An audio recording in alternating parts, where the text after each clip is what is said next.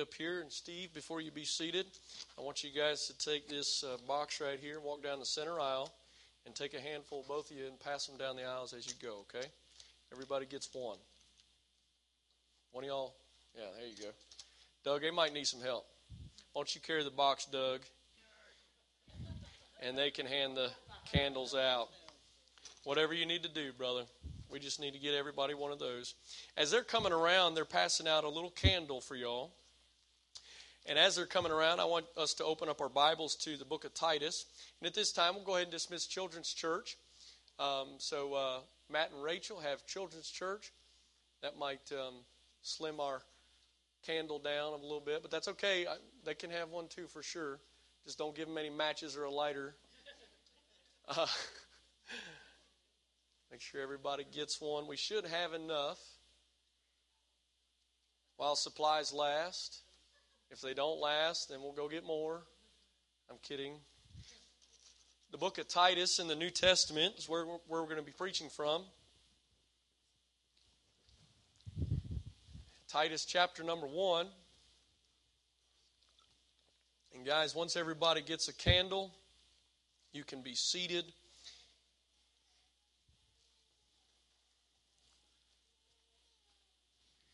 As they're finding our place in Titus chapter number one. If we could, please stand for the reading of God's Word. Stretch your legs one more time. I'm going to let you sit here for about thirty, thirty-five minutes. Lord willing, and the creek don't rise. So let's all stand for uh, the reading of God's Word. Are you in Titus chapter number one? The Bible says, Paul, a servant of God and an apostle of Jesus Christ, according to the faith of God's elect and the acknowledging of the truth, which is after godliness, in hope of eternal life, which God, that cannot lie, promised before the world began, but hath in due times manifested his word through preaching, which is committed unto me according to the commandment of God our Savior. To Titus, mine own son, after the common faith, grace, mercy, and peace from God the Father and the Lord Jesus Christ, our Savior. For the next few weeks, we're going to study, verse by verse, as we have before, the book of Titus.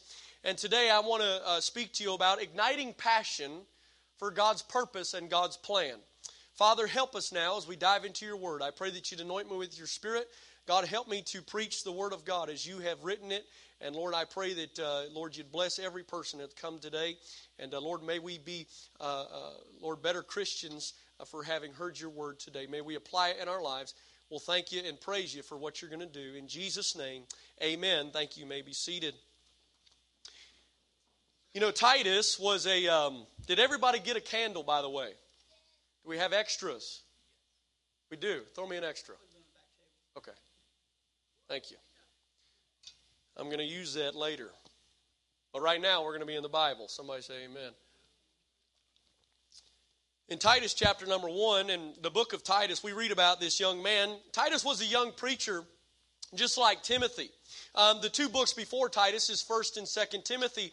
And you know, Paul probably wrote First Timothy at the same time that he wrote the book of Titus. And uh, both of these letters instructed young leaders in the church about what they should be doing and, and how they should be doing it. And you know, God uses people to instruct people. And so God instructed Paul, and then Paul instructed Titus and Timothy. And uh, Timothy was sent to a place called Ephesus. And uh, the, the people at Ephesus were, uh, Ephesus were the Ephesians, and that's where we get the book of Ephesians. Timothy was sent to a place called Ephesus, but Titus was sent to a place called Crete. Now, in this introduction, in the first four verses, uh, Paul is expressing his passion for the plan of God and, and his part in it, so that he can ignite passion in Titus to do his part in the plan of God. See, Paul's just fanning the flames in his own heart. He, he says it's according to the faith of God's elect. This is why I'm doing this. This is after godliness, in hope of eternal life, the promise, and so on and so forth. We're going to get into that. But he's, he's fanning the flames about what God has called him to do, so that he may kindle a flame in Titus. You ever been around somebody that uh, just makes you want to uh, get excited about the things of God? With somebody that just makes you want to jump in and serve God and live for God? I've been around people like that. You ever been around somebody that's more like a wet blanket?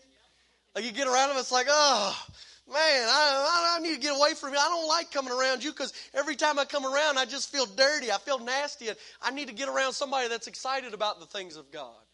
Listen, Paul, Paul was one of those people. And what he does in this introduction is, is he's, he's, uh, uh, he's, he's writing about why he's doing what he's doing and who he is. See, Paul expressed the flames of his faith so that he may foster faith and ignite that same passion in Titus. You see, Crete, the, the place that Titus was called to, was a rough place. Crete was a, was a rough place to minister and to be a preacher, let alone live a godly life. And so Paul knew that if he could ignite some passion in Titus, this would encourage and fortify Titus as a good minister in such a difficult place. I've learned this, y'all. I've learned that when it comes to the call of God, he always puts the right person in the right place. God always puts the right person in the right place. I know this because, you know, you read about Titus earlier in the New Testament in the book of Second Corinthians. Now, if you've read uh, through the Corinthians before, you'll learn that they were one of the most carnal, worldly churches in all the Bible. I mean, they were just, they were they were some fleshly, carnal folks. And the book of uh, Second Corinthians mentions Titus and how he was sent there to help that church. And uh, Corinth was a pretty tough place to minister. Uh, it was so carnal and uh, uh, just worldly uh, for the time that they were in. And so we know this, and we can gather that Titus probably had some thick skin. I've learned this about being in the ministry and being a Christian in general. You better go ahead and get you some thick skin. Have a tender heart, but get some thick skin because stuff's going to come up. But see, Titus, he had some thick skin. He wasn't a pushover, though. When it came to standing for truth and godliness in a place like Crete, Titus was the right man for the job. Now, when you think about Crete, I thought about this. I said, how can I help everybody understand? Think about a place like Las Vegas, but on an island in the first century. Okay? This is where Titus was sent to do his part in the plan of God.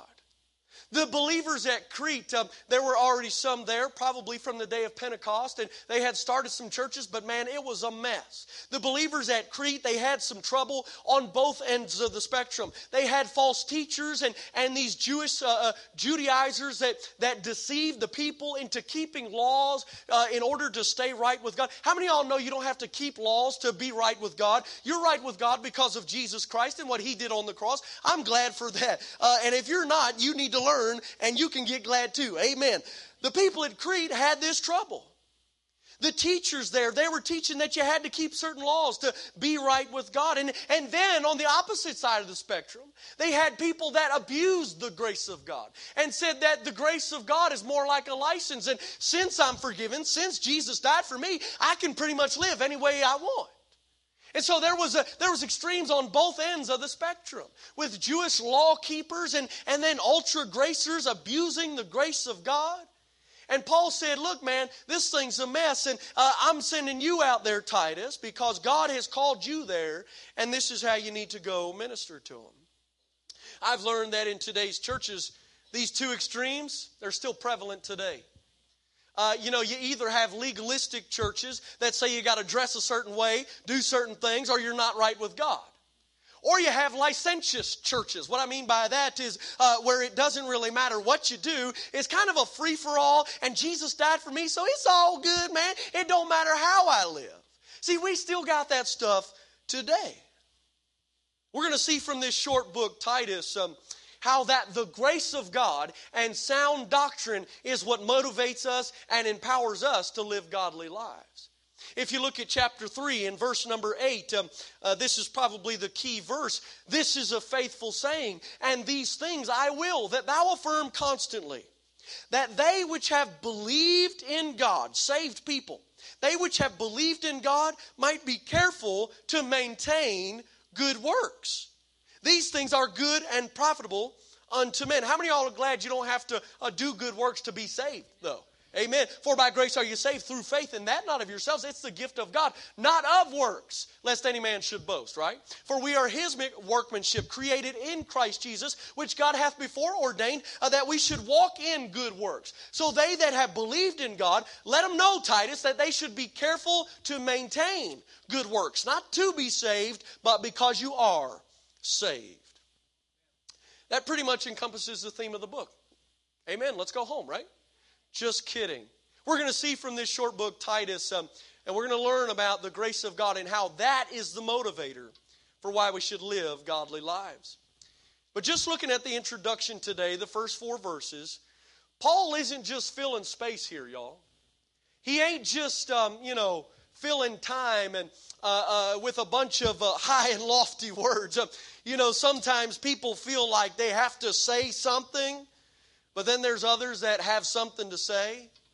I've been accused of feeling like I had to say something. I've been guilty of that. Not only accused, but guilty of it. Feeling like I got to say something. But Paul's not just saying something. He's got something to say. Even in this introduction, he's got something worth hearing. And there's a big difference in those things. See, Paul is expressing his passion and his zeal for God's plan and purpose and his part in it that God has given him. So Paul understood what God does and, and where he fit into God's plan. In the introduction to this letter, he tells us who he is and what he does because of who God is and what God does. Who he is and what he does because of who God is and what God does. Hey, do you, do you know what God does? Do you know what God is up to? You know, I hear people say all the time, um, God works in mysterious ways. And that's certainly true uh, uh, in some cases, but according to the Bible, God has made known to us how he works and, and what he's doing. It's only mysterious to people because they don't understand and they don't know. But I'm glad that Paul took the time and said, hey, look, this is the plan of God and this is why I'm passionate about it. And he does these things so that he can ignite passion in this young man, Titus. So do you know what he's doing? Do you know what his plans are for you? I'm talking about God's plans for you. Did you know that he has a part for you in his plans? Did you know he wants to use you and include you in what he does? I want to give you four aspects this morning. Four aspects, if you're taking notes, about God's plan that will ignite passion in you and those around you. This is why Paul started the letter this way. It was to ignite that passion for what God was doing in the heart of Titus. And so that Titus could then fulfill his part and go to Crete and, and, and uh, uh, ignite passion in the people there at Crete. So what ignites passion for God's plan? Number one, when you recognize your identity in God's plan. When you recognize your identity in God's plan. Look at, again at verse number one. Paul says, Paul, a servant of God and an apostle of Jesus Christ. He said, first of all, I'm a servant, guys. Hey, Titus, I'm just a servant of God. Now, understand that this was not a begrudging thing to Paul. He knew that he had been bought with a price, and his service to God was not because he had to, but because he wanted to. If you go back and you read the Old Testament, uh, you'll find in uh, the book of Exodus and also in Deuteronomy, chapter number fifteen, um, the Israelites, they, they would have servants, kind of like indentured servants. They would serve uh, for six years, and then after the seventh year, their master would set them free. They'd be free to go. Hey, man, see you later. I wonder if that's kind of like what Jacob did. I don't know. He, he kind of got rewarded with the wrong wife and then uh, the right wife after that. Beside the point, there was servants. I just thought about Jacob's having to serve for fourteen years, man, if, before he finally got the right girl. Amen. Um, the point I'm trying to make is that uh, God gave certain laws toward uh, to the Israelites that when this person served for six years and then the seventh year, after that seventh year, you set them free. And the Bible says that if they don't want to go free, if they want to stay in their master's house and continue to serve them uh, because he loves them and because it's good with them while he's serving his master, then I want you to take an awl. That King James Bible says in all, it's just like an iron spike. And I want you to drive it through his ear, and that's going to signify for the rest of his life that I love my master and I'm not going anywhere because I've got a good master and I want to serve him for the rest of my life. And when Paul says in verse number one, a servant of God, it's not like I got to serve God because he's God and I just got to serve him. No, it's because he's got a good master, a good father, and he says, I may be free, but I don't want to go anywhere. I've got a good God that I want to serve. And he says, Titus, I'm a servant of God. That's who I am. That's my identity. And he's glad about it. He also says, uh, an apostle of Jesus Christ. See, this is Paul's official office. He's an apostle. There, there was only a few of those. There aren't any more apostles now in the church today, okay? Apostles were for a time a specific men like Peter and John and James and Paul and multitudes of several others. I won't say multitudes, but several others. They were apostles. They would receive direct revelation from Jesus Christ himself. And the word apostle simply means sent one. Sent one. And so Paul, when he says, I'm an apostle, I am a sent one of Jesus Christ. Hey, who sent you, uh, Paul? It was Jesus. Oh, you mean the Son of God? Oh, you mean the one that died on the cross and is resurrected and ascended up into heaven and came and met you on the Damascus Road? That Jesus? He says, yes, that one. That's why I'm doing what I'm doing. That's why I believe what I believe. And this is my identity. I'm a servant. I love my master. And I'm an apostle. Jesus has sent me. Paul recognized his identity, and boy, he was fired up about it. I mean, he just, he's, he was fired up about it. Do you know, do you know who you are in relation to God's plan? Do you know your identity in God's plan? See, you'll become passionate about God's plan and purpose in this world when you recognize who you are in his plan. See, I, we've, we've, we've, we've heard the song, uh, it's a popular song nowadays, you've probably heard preachers say it, I'm just a nobody trying to tell everybody about somebody that can save anybody, right? See, we're just little peons in this thing of God's universe, but I'm thankful I'm a servant, and moreover, I know what my identity is. I may not be an apostle, but I know I'm saved by the blood of Jesus Christ. I'm his child, I'm his servant, and I'm glad to be in church this morning. If you're glad for that, say amen. Not only that, when you recognize your identity, if you're saved, you'll recognize that you're, you're a member of Jesus Christ's body. You're a member of his body. You're not just a member of the club. You're a member of his body. It's a spiritual body. I, I'm joined to the Lord, and his spirit is now in me. And see, my life is really his life. It's not in the sense that I gave him my old life, but it's in the sense that my life is his life. My life is his life, and because his life gave me life, new life, eternal life, my life is hid with Christ in God. I am a purchased possession. I am a new creature in Christ. That's who I am. That's who you are if you're here today and you're saved. See, my identity, this is good right here. My, because, you know, we live in a culture and a day where everybody is talking about their identity and how they identify. And I never find this in the little bubble you fill out. But my identity is not found in my race or my nationality or the color of my skin. It's not found in my age or my outward appearance. It ain't because I wear a tie and a suit to church. My identity isn't found in how many followers I have on Instagram or Facebook. It's not found in the club or organization or the geographic area. My identity is not even found in what I've done as a person, good or bad. My identity is found in who I am in Jesus Christ and what he's done for me. My identity is found in him. And I'm telling you, that fires me up. That ignites some passion in me. Because you know who I was? Good God Almighty, who I was? I was lost and dead and going to hell. And so were you, and such were some of you, but ye are washed, ye are justified, ye are sanctified by the Spirit of the Lord and by the name of the Lord Jesus Christ. That's who you are now. That's your identity in Jesus if you're saved. Praise God, hallelujah. I'm a new creature. See, when Jesus died, he died for me. I was dead in my trespasses and sins. But when I put my faith in his work, His resurrected life resurrected me. Now I'm alive in him, and as in Adam all die, even so in Christ shall all be made alive.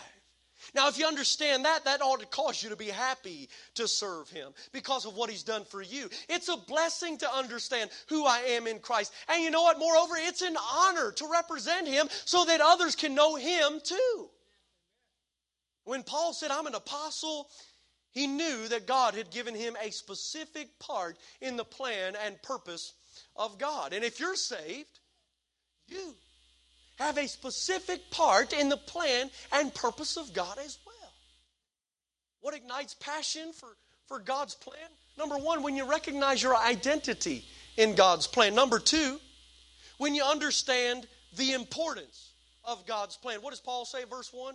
He says, Paul, a servant of God and an apostle of Jesus Christ, according to the faith of God's elect and the acknowledging of the truth, which is after godliness. Paul said, look, I'm a servant of God and an apostle for these reasons right here. Number one, the faith of God's elect. Now, when the Bible says the faith, he, he's referring to that body of doctrine about the gospel of Jesus Christ that when communicated brings salvation to those who believe. You know, we have on our website, you can go on there and look in our uh, our beliefs section. You can scroll down and look at our biblical beliefs. If you're watching on Facebook, you want to know what we believe? There's our statement of faith. Because it's it's these things that we believe, these things that we stand on. We stand and believe the virgin birth of the Lord Jesus Christ. We believe that he is the very Son of God. We believe that when he died, he died indeed, shedding his blood for the sins of the entire world. Man, woman, boy, and girl, red, yellow, black, and white, Jesus died for them all. He tasted death for every man. And that's the faith. The faith, that's what we believe. Without Jesus, we're just a club. We're just like the Moose Lodge. But the importance of what we're doing here is the faith of God's elect. And see, notice, I want you to notice, of God's elect. The elect of God are simply those that have put their trust in Christ and are born again, don't miss it, in him. In him. And because God chose his Son to bring us salvation before the foundation of the world, and you believe that, you are now in him, and you are now the elect of God because you're in Jesus Christ. That's what makes you the elect. That's what makes you the redeemed of Jesus Christ. And guess what? Anybody can be saved. If Paul got saved, then you can be saved. Hey, look here, if Kanye got saved, uh, your neighbor down the road can get saved too. Amen and amen. That's good preaching. Give me a plug, Kanye. I'm kidding. God's not willing, listen to me, God's not willing that any should perish, but all come to repentance. See, God wills that all men be saved, and whosoever will believe on Jesus Christ shall be saved. Understanding this simple message of the gospel is so important, because it's a matter of eternal life or eternal torment.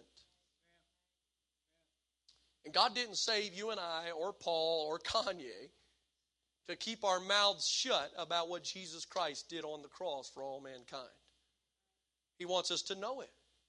He wants us to proclaim it and, and get fired up about it. Notice the next phrase in uh, verse number one. He says, according to the faith of God's elect and the acknowledging of the truth, which is after godliness. See, God's plan is, is not just to save us from hell and give us new life on the inside. He wants us to be transformed into his likeness.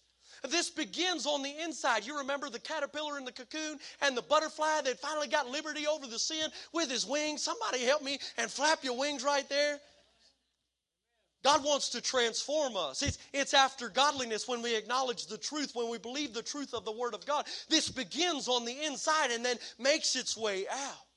As we acknowledge the truth, as we apply the truth, that's when godliness is manifest in our lives.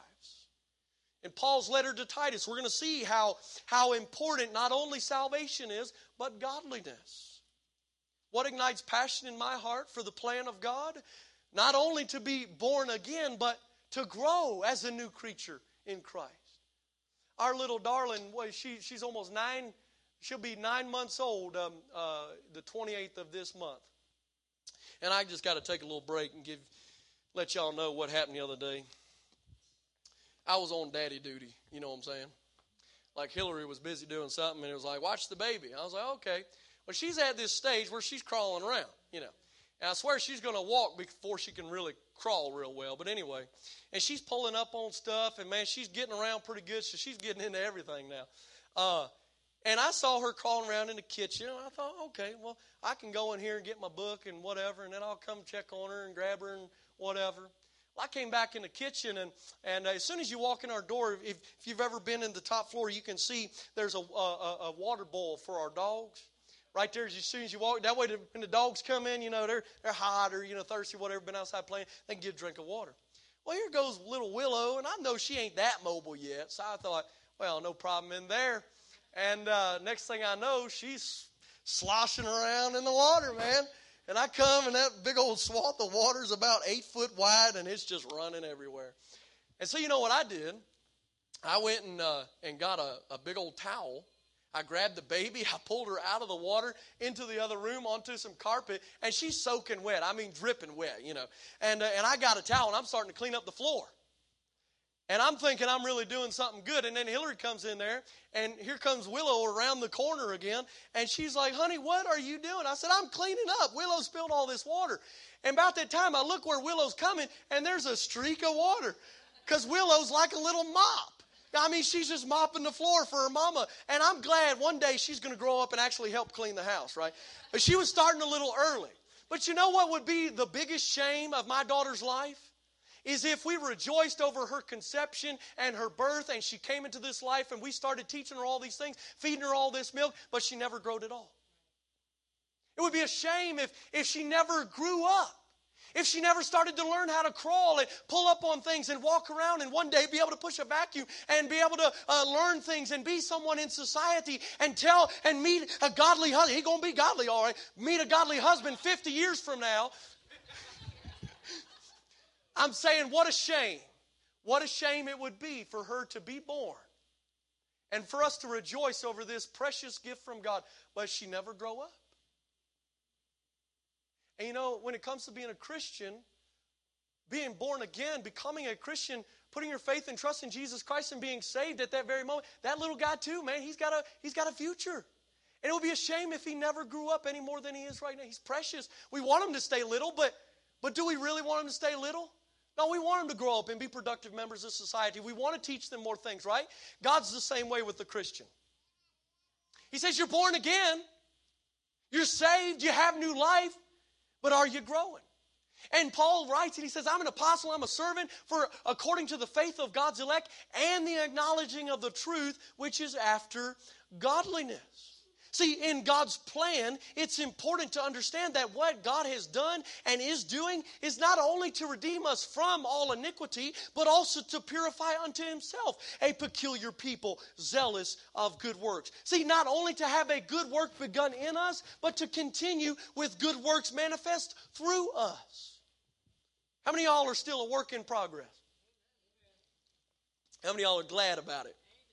Amen. How many of y'all are glad that when it comes to changing your life, God hadn't given up on you yet? Pastor Kenny made the, made the statement in our revival about how God created everything that we see, the, the earth and the heaven, and uh, uh, in, in six days, and he rested on the seventh. I'm talking about twenty-four hour periods. God created all of it. He spoke it into existence. But when it comes to transforming your life, changing you into his image, and manifesting godliness, because he wants you to be like him so that you can know him, and so that you can bring him glory. He's taking his sweet time. Why is he taking so long? Because we're so stubborn. Thank God is right.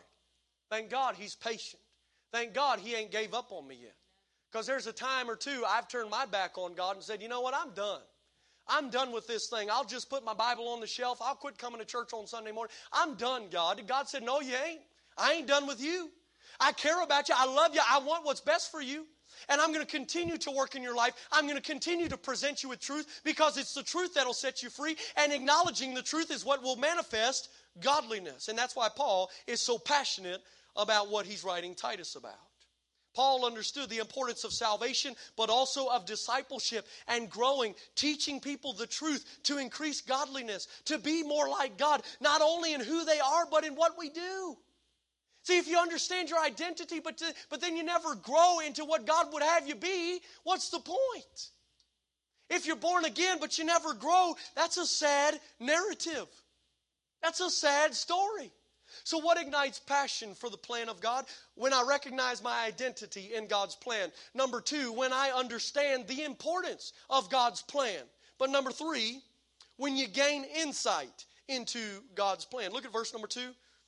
Paul says, in hope of eternal life, which God that cannot lie promised before the world began. But look at verse three, the first half of it. But hath in due times manifested his word through preaching. Of course, the preacher man likes that verse right there, right? I'm talking about when, when, when passion will be ignited in your heart and in your life is when you gain insight into God's plan. I'm talking about seeing the big picture. See, Paul had insight into God's plan because God revealed it to him. And now, be, because we know, we too can have insight into God's plan. Paul prayed th- uh, for the Ephesian church. He said, uh, I'm praying that the eyes of your understanding would be enlightened, that you may know what is the hope of your calling and what is the riches of the glory of his inheritance in the saints, uh, which uh, effectually works in you that believe. Paul said, I want y'all to know. I want your eyes to be enlightened. I want you to see the grand plan that God has in store. One of my favorite stories in all the Bible is uh, Elisha in Second Kings chapter number six. And uh, Elisha, uh, Elijah, his uh, uh, his mentor, has gone on to be with the Lord, and uh, God took him up in a whirlwind. And Elisha is left, and he's the leader, and he's got a servant. And uh, the king of Syria uh, is, is just having a time against Israel because God's given Elisha insight into uh, what the king of Syria is doing. And Elisha is warning the king of Israel so that Syria can't overtake Israel. And then the king of Syria says, man, what in the world? Which one of y'all, my soldiers, are, are ratting me out? Which one of y'all are, are the spies that are going over to Israel and telling them what all we're doing? They said, man, it ain't none of us. It's this guy Elisha. Uh, Elisha over here. And uh, he said, where is he? He said, well, he's down in this place called Dothan. And he says, all right, we're going to take care of Elisha. And uh, the king of Syria sends his whole army down there to Dothan. And uh, Elisha and his servant are in the tent, man. They're, you know, having prayer time and, and uh, having some fried chicken and different things. And, man, they're fixing to, you know, have another church. I'm kidding. I don't know what they're doing in the tent. But they're in the tent at Dothan. And Elisha's servant wakes up the next morning, and he comes out. And about that time, all the armies of Syria are surrounding them. It's a grand, big old army with uh, horses and chariots and, I mean, just everything. And they're surrounded. And uh, uh, his servant goes back in the tent. He says, Master, what shall we do? What are we going to do, man? These people are going to kill us. And did you see how many there are? I love what Elisha does. You ought to go look it up sometime. Second Kings chapter number six. Elisha prayed and he said, Lord, open his eyes. Open the servant's eyes. About that time, that servant opened his eyes. God, God opened his eyes to see what was beyond the army in front of him, and it was the army of the Lord, chariots and horses of fire. And Elisha said, uh, there ain't nothing to worry about. There's a lot more with us than there is with them. And you know what Elisha was really praying? God, show him the big picture. God, give them insight into, into what's going on here. Show them the big picture. And when Paul writes to Titus, he says, he says, look, Titus, I just want you to know the big picture. It's in hope of eternal life, which God promised before the world began. And God cannot lie. And so when it comes to this hope, this hope of eternal life, it ain't just this, this hope so. It, it might happen. Well, maybe. No, friend, when God promises something, that hope is a sure thing. See, Elisha's uh, servant, he had a he had a fear filter on his eyes. Y'all know the Snapchat deals and whatever. You can put little filters and make yourself look a certain way. Right? Well, well, this servant, he had a fear filter. All he could see was the soldiers in the army in front. All he could see was the problems in front of him. Uh, those ten spies that spied out the promised land, all they could see was the giants. I mean, they saw the land flowing with milk and honey, but all they could see was the giants and how uh, we need an insight into God's plan. We need to see the big picture.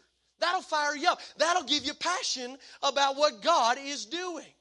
And so Paul says, in, in hope of eternal life. And that gives confidence. You know, when that servant saw the uh, God's army just beyond the, uh, the Syrian army, that gave him confidence. And then he had a, a faith filter put on his eyes. Somebody say, no filter, man, because it's real. It's true. It gives confidence. Can I say this? The cross of Jesus Christ, it wasn't plan B for God. It wasn't like, oh, man, that didn't really work out. I guess I got to send Jesus down there and die for everybody's sins so that I can redeem the world. That wasn't plan B for God. That was the, that wasn't even plan A. It was the plan. It was the plan. It was the promise. He said, in hope of eternal life, which God, that cannot lie. How many of y'all glad for that? That God cannot lie. See, I can lie because I'm a Weasley, uh, stinking, uh, on my way to heaven sinner saved by the grace of God. But when it comes to the holy, almighty God of the universe, He can't lie. He can't lie. And when He promises that He's going to redeem the human race by His Son, it's a sure thing. And he wanted Titus to know, hey, man, this is the big picture. God's promised this thing before the world began. But then notice how God has chosen to communicate this promise. He hath in due times manifested his word through, through what? What's the Bible say? Through preaching. Through preaching. See, God has chosen to make his known, uh, uh, make known his plan of eternal life and redemption through preaching. See, God ordained preaching. God orchestrates preaching. And God, I need your help this moment while I'm preaching your word. See, the preaching of the word is, is the primary way that God communicates his plan to us. In Romans ten and verse thirteen, whosoever shall call upon the name of the Lord shall be saved. How then shall they call on him in whom they have not believed? How shall they believe in him of whom they have not heard? And how shall they hear without a preacher? And how shall they preach except they be sent? First Corinthians one eighteen, the preaching of the cross is to them that perish foolishness, but unto us which are saved it is the power of God. Uh, Paul wrote to Timothy in Second Timothy four one, I charge thee therefore before God and the Lord Jesus Christ, who shall judge the quick and the dead at his appearing and his kingdom, preach the word. Be instant in season, out of season, reprove, rebuke, exhort with all longsuffering and doctrine. See, as God's people are preached to, the intention is that they're informed. What I'm trying to do is not only ignite passion in you, but I'm also trying to inform you. I'm trying to persuade you. I'm trying to convince you and exhort you and encourage you. But it's not the preacher that does the encouraging. It's the preached word of God. That's when the saints are perfected. Uh, that's when the work of the ministry can begin. And that's when the body of Christ will be edified. It's through preaching that God makes his plan known.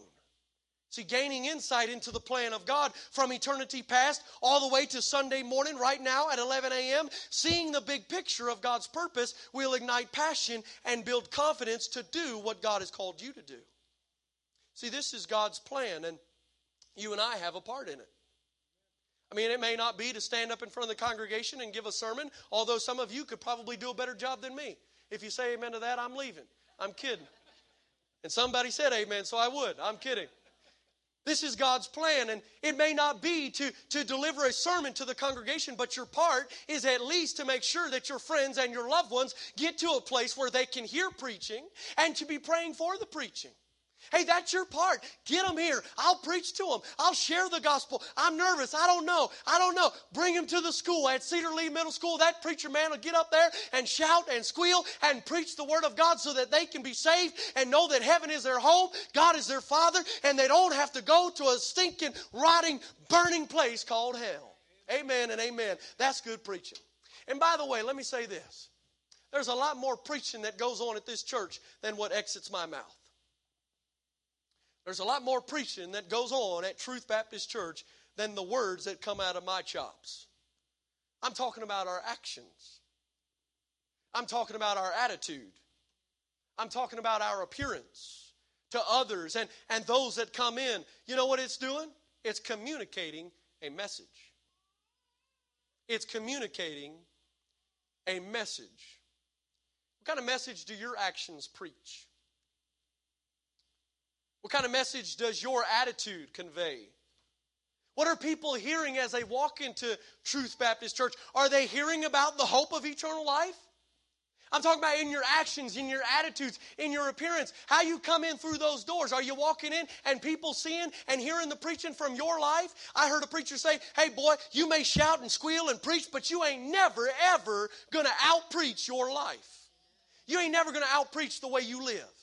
You ain't never going to out-preach the way you live. You can say all you want, but if it don't show up in your actions, then uh, uh, it's not uh, it's not true. And there's a lot more preaching going on at this church than just the words coming out of my mouth. And Paul reminds us, uh, reminds Titus, rather, of the big picture and then exhorts him to preach in light of it. Hey, this is the big picture. It's important. He's firing Titus up to preach to these Cretians. This is important stuff. And, and by the way, can I just say, it sure does help me when y'all start fanning the flames, when I'm up here trying to preach and y'all just start saying amen. When you start expressing some passion toward what I'm saying and the plan of God, that sure does help me a little bit. And that's what Paul's trying to do for Titus. And you know what will help you and ignite more passion? When you see the big picture of God's plan. That ought to stir you up. That ought to ignite passion in your life. When you recognize your identity, when you understand its importance, and when you gain insight into the big picture of God's plan. But lastly, when you get involved in God's plan, that's when passion will be ignited in your heart. When you get involved. Look at the end of verse number three.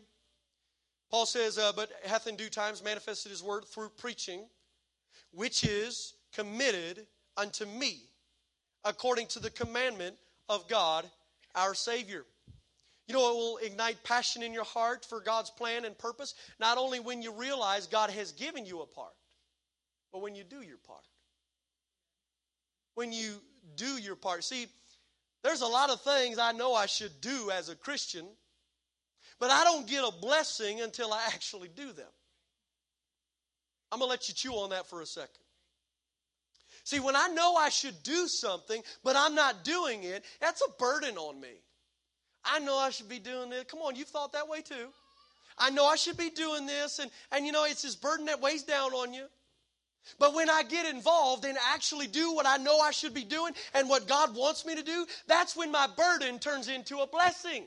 When I get involved in the plan of God. God has a part for every single one of you. I would walk through here and call out every single one of your names if I didn't have to finish and go eat lunch here in just a moment and turn y'all loose too. I would call out every single one of your names and say, God has a part for you. God has a part for you. God has a part for you. God has a part for you. God has a part for you. Every single person in here. Everybody has a part. And, and you won't get a blessing doing your part until you actually do it. You can know you can you should you can know that you should do it, but you won't get a blessing until you actually do it. Until you actually get involved. See, if I'm not preaching, man, I'm I'm I'm just burdened and I know I should be I should be communicating the Word of God. But the blessing comes when I actually get involved in what God has me to do. Paul had a command and a call upon his life, and I'm finishing.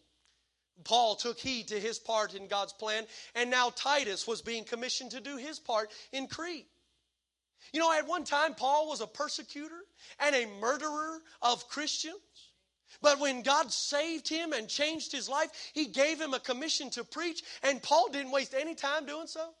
I mean, the people that all, uh, that were already saved, they said, man, this guy used to kill Christians. We ain't going to talk to that. It's kind of how a lot of Christians act about Kanye. We ain't believing that. We ain't going to talk to that. Or somebody wicked gets saved, all right? And then people are like, well, I don't know if they're really saved. And I don't know, man. You haven't known their past. Well, buddy, Paul had a past. He was a murderer. He was killing Christians. But when God saved him and changed his life and he got involved in his part in God's plan, that's when he got a blessing.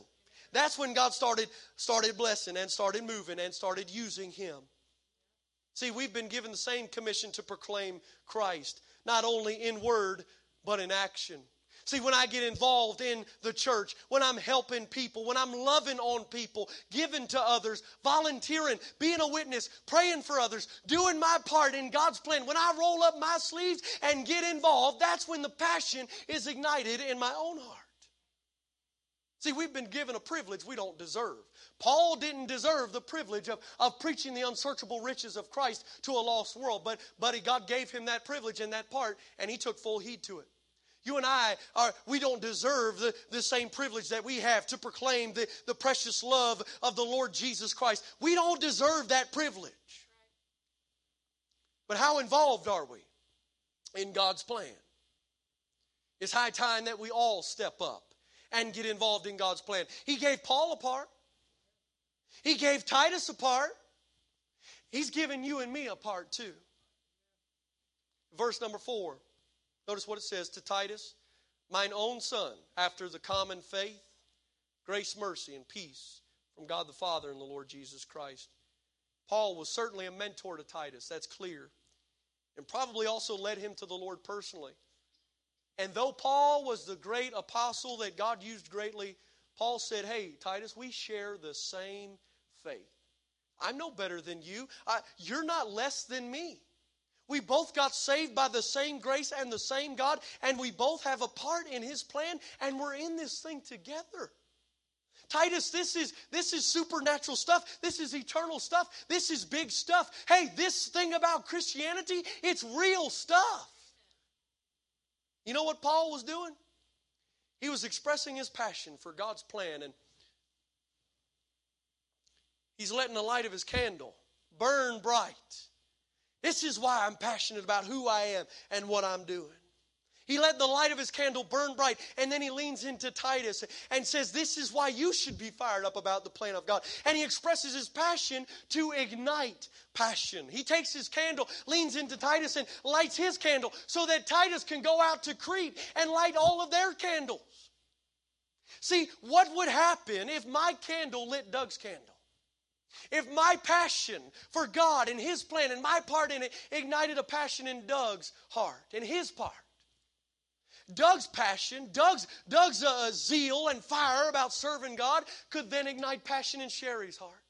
It would then light her candle. She could take her candle and, and her passion for what God's called her to do and light Kenny's candle. And ignite the passion in his life and all of his boys' life and in his wife and, and then to his neighbor and his friends. And every single one of us has a candle because every single one of us has a part. And it's like Paul is, is, is igniting this passion in Titus so that he can go ignite passion in the people at Crete. I feel like Paul this morning, trying to ignite some passion in the people before me. See, when we understand what God is up to and what God does, the more passionate we'll be about what we should do. Hey, Titus, I know Crete is a rough place, but don't you forget, God never makes mistakes. He always puts the right person in the right place. Paul said, who I am and what I'm doing is because of who God is and what he's doing. He's got a plan, and he's given you a part. That's when passion will ignite in you. As Steve's coming to the piano, I've got a question for you. How's your passion this morning? How's your passion? Not about football. I like football. I'm not talking about football. How's your passion? Not for hunting season. I love hunting. How's your passion for the things of God? How's your passion for the part that God has for you in his plan? See, what Paul did for Titus, I want to do for you. I want every single one of us to have our passion ignited. Because you know what? We need individuals on fire for God if this church is going to go forward. So who's going to light their candle and fulfill their part in the plan of God? Father, thank you for your goodness. Thank you for your word.